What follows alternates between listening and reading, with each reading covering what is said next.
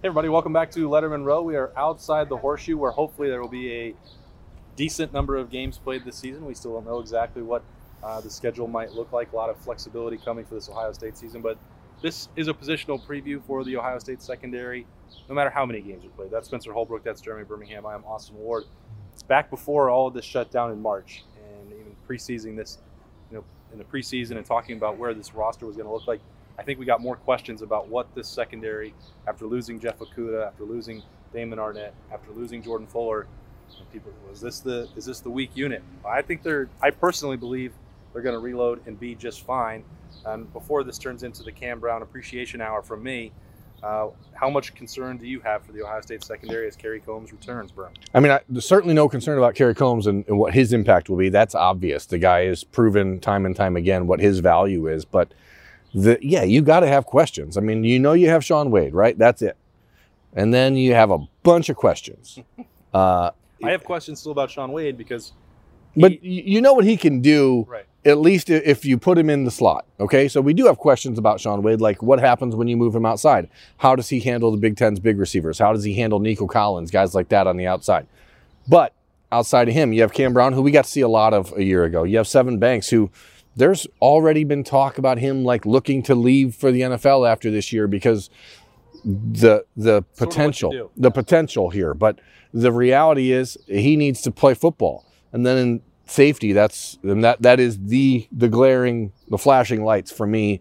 Josh Proctor obviously has all the tools. We've talked about him on Letterman Row for the last 2 years like he's you know a hall of famer. But the reality is he's not really made any plays yet in his Buckeye career except for knocking out Jack Coan at the end of the Big Ten championship game when it was game, game was over. Marcus Hooker, who who plays safety opposite Josh Proctor? Is, is Josh Proctor actually the starting safety? Like he's been hurt. Hooker's had injuries. Like where the answer is yes. I have a lot of questions. If Josh Proctor is not the starting safety for the Buckeyes, then I think that they're in a world of hurt. There's and I'd have a lot of questions about the development of that position, considering everything we've known about it and the impact that uh, Jeff Hafley had a year ago. Um, this kid is one of the best pure athletes that you've ever seen. And Spencer wrote, I think, a story about this during training camp last year when he was getting an interception in almost every single practice. Now, it, he went through some growing pains after that. He also had some physical pains and some injuries that slowed him down in his development. But if he's not out there on the field as your primary single high safety, I don't know who that would be. Nobody should be able to watch the Clemson game from the end of last season and have more motivation to to be a dominant player on this defense than Josh Proctor. Because if there's one play that just sticks out, it's Trevor Lawrence making a move, Josh Proctor being sat down, and Trevor Lawrence scoring a touchdown. That play has to just ring through his head every time he looks in the weight room, when, when whenever that whenever they're in the weight room, right. and see that score. That play just has to ring through his head. And so I think nobody's more motivated than Josh Proctor. He wants to be great. You think he's going to be great. If he's not the starting safety, I agree. There's some real issues there. I, I don't really have an answer for who else would play that spot. So I, I think Josh Proctor has to play, and I think he has to step up and be the guy. Not quite Jordan yeah. Fuller because that's almost impossible expectations. But it, but it's not impossible because jo- Josh Proctor's physical talent is so much better than Jordan Fuller's. So this is simply, oh, I'm talking it, like the instinctual this is some, ability. This is simply a matter of Josh Proctor wanting to dive into being a pros pro. And rather than just being a guy who's athletic and rangy and can do these things naturally, football is not just about how athletic you are, especially when you're the last line of defense on the defense. You're the one high safety. You are responsible for a whole heck of a lot. And if you're not really buying into the things you have to do on the daily, it makes it really hard for the guys on that defense to trust you on Saturday. So the question is, is Josh Proctor taking that step? And that's that's really where the I think the story of the 2020 Buckeye defense is is written. Did, does Josh Proctor take that step? Because you know what you're going to get at the corners. You're going to get NFL caliber play out of Shaun Wade, Cam Brown, Sevyn Banks. Uh, uh, you're gonna.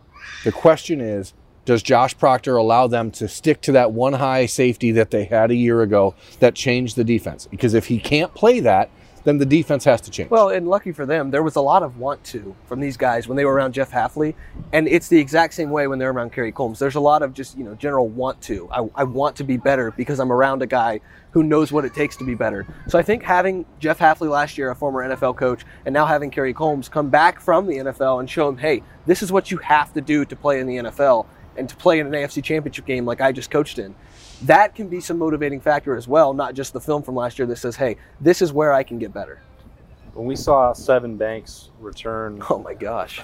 Well, first of all, we saw him on the opening day of spring camp, and he looked like a completely different person. Yeah. Uh, we didn't get to talk to him then, but I would say that he probably put on at least 15 pounds of muscle. And then somehow, when he reported in June for voluntary workouts, it looked like he had found 10 more pounds of muscle to tack on. The dude uh, is yoked up, and he was making some plays early on in his career. Um, you know, he was involved in the in the big punt block with the return against uh, Michigan two years ago. You know, he got on the field last year, as you alluded to, Cam Brown getting that experience. This this guy seems like he's ready to make a leap. He he better be. I mean, for Kerry Coombs' defense to work, it's sort of required that three cornerback rotation, and you'd like to think that you have that set up with Shaun Wade, Cam Brown, and Sevyn Banks. But if, if Sevyn doesn't make the same leap, and again, he's a kid that uh, is a little more raw, I think, than uh, we would have seen in the last handful of years out of Ohio State defensive backs. But the physical talent is there. He is really uh, intriguing player. I've talked to people who work with NFL agents and stuff, and they, they their eyes are on Sevyn Banks already. They're they're aware of him. Um, and again, you, you, you hit the nail on the head when he showed up. When we showed up on the first day of spring practice, it was like, damn, Sevyn Banks looks like a totally different player.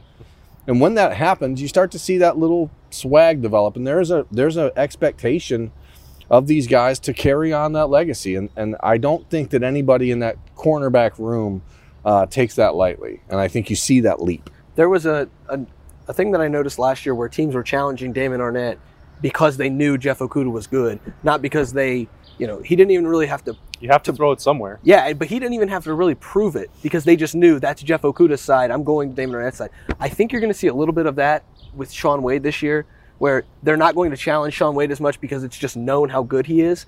And I think that's where you see Cam Brown and Sevyn Banks really emerge as NFL prospects, kind of like you did with Damon Arnette last year. I think those guys are going to really step up and become those NFL prospects because they're going to have to, because they're going to get the ball thrown at them so much because teams do not want to throw to Shaun Wade. I wonder if teams will test Shaun Wade early because you still don't really know. You know his versatility is what made him so valuable to Ohio State that he could line up and cover anybody in the slot and he could hit. I remember two years ago at this time and even into the season, Berm, people were saying, should should Shaun Wade be at safety? Right. Should that be his spot? That's how dynamic and versatile he is. So it, it's rare that you would see somebody who could play safety and also be the primary lockdown outside corner. And I have a lot of confidence that Shaun Wade can do that. But I think NFL scouts want to see that, which is why he came back. And Spencer yeah. and I know that from going down there. But also, uh, how much faith do opponents have that he can be that? Yeah, I, I mean, think he's going to get balls thrown his way. You got to show it. I mean, it's not just about okay, he plays cornerback at Ohio State, he's going to be this the reality of the situation is without Chase Young, with a, a, a, new defensive line set up with no DaVon Hamilton, no BB Landers, those guys who are collapsing pockets all the time, we don't know. There's there's a chance that the Ohio State secondary is going to have to cover for a little bit longer this year than they have in recent years, and so you start to wonder like how long can those guys hold up? What what what are they doing there? So how the defense changes, I think, is very important, but Shaun Wade has shown NFL scouts already what he's able to do. He's a big physical guy, but playing the outside is different, and you got to show it. But again, and this is what we talked about with the linebackers, playing in the Big Ten only. You, right now, I mean, the, the best passing offense in the Big Ten, other than Ohio State, is probably Minnesota, and they're not going to have to play them until the Big Ten championship game if they get there. We're, we're, you're gonna you have questions in, at Michigan Whoa. at quarterback. I mean, you don't know who's. I mean, yeah. Uh, you have questions but, at Purdue at quarterback. You, uh, I'm sure there's good receivers at Purdue, but you're not. They're not on the schedule right now either. So you, you kind of have a setup in a in a in the Big Ten with the big with the Buckeyes conference schedule where you're not really playing Minnesota or Purdue, the teams that would really challenge you on the outside. Um, and you know, you wait and see what happens with Dylan McCaffrey and Joe Milton in Michigan. But I mean, if we're talking preview, Spoiler alert! I think we know what's going to happen there. if if we're talking, uh, you know, previewing the season now, we have to be realistic and look at the schedule and say, i- i- this is maybe just gearing up towards what do the Buckeyes have to do to get ready for Trevor Lawrence? What and that's that's I think you bring up a great point. What what quarterback in the Big Ten scares the secondary? I think that's the main question, the biggest question I have for the secondary because we know it's going to be talented. That that's not even a question. We know that Shaun Wade is probably going to be a first round pick. So everything else kind of figures itself out in this thing, and then it's like, okay, which quarterback scares you? Does Sean Clifford scare you? The answer is probably no. I mean, it- Does Adrian Martinez scare you? I the answer Sh- should be absolutely no. Sean Clifford's a, a good young quarterback, but uh, who's on the outside now at Penn State?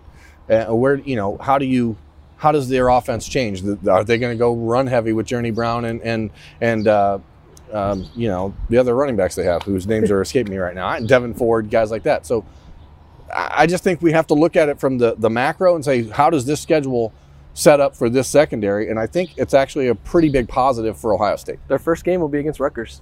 Maybe, Breaking down Penn State's offense was not the way I thought this position preview was going to go. yeah.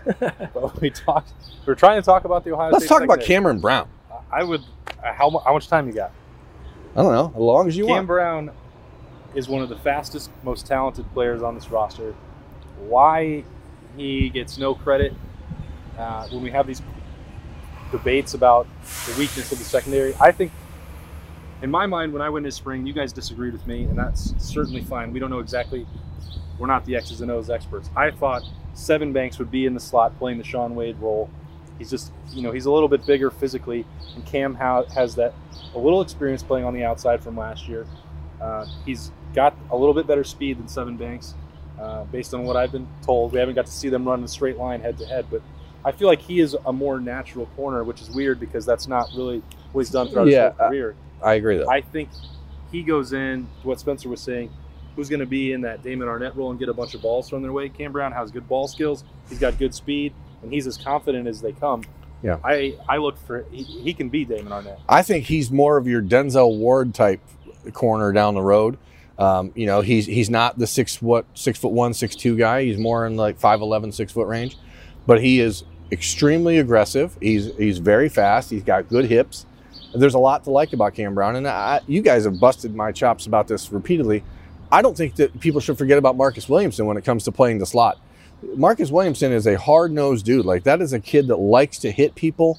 He, he isn't as lengthy. He's not as, as long a guy as the Buckeyes traditionally recruit. But it was Kerry Coombs who recruited him as the cornerback in the same class with Jeff Okudah, with Shaun Wade, with Kendall Sheffield. I mean, it was the same guy.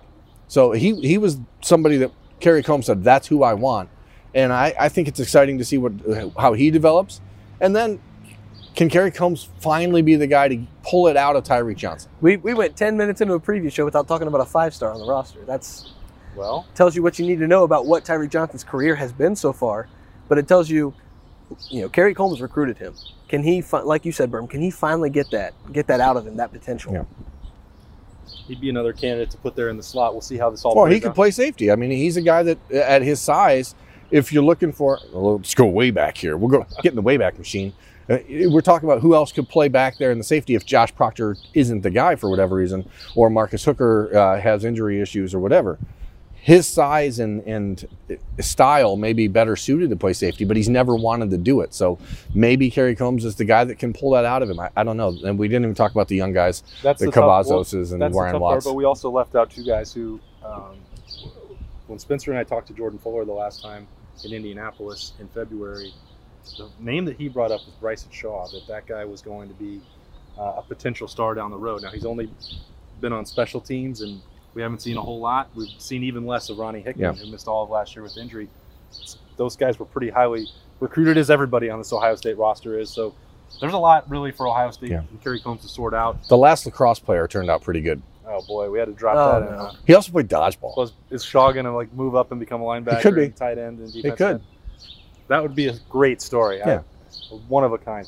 Um, this really, really got away from me He again. spins away. Positional preview on the Ohio State secondaries brought to you by Buyers Auto. Uh, we're still hoping for the maximum amount of games in this building right behind me. Uh, we'll cover it all year, no matter what. That's Spencer Holbrook. That's Jeremy Birmingham. I'm Austin Ward for Letterman Row. We'll see you next time.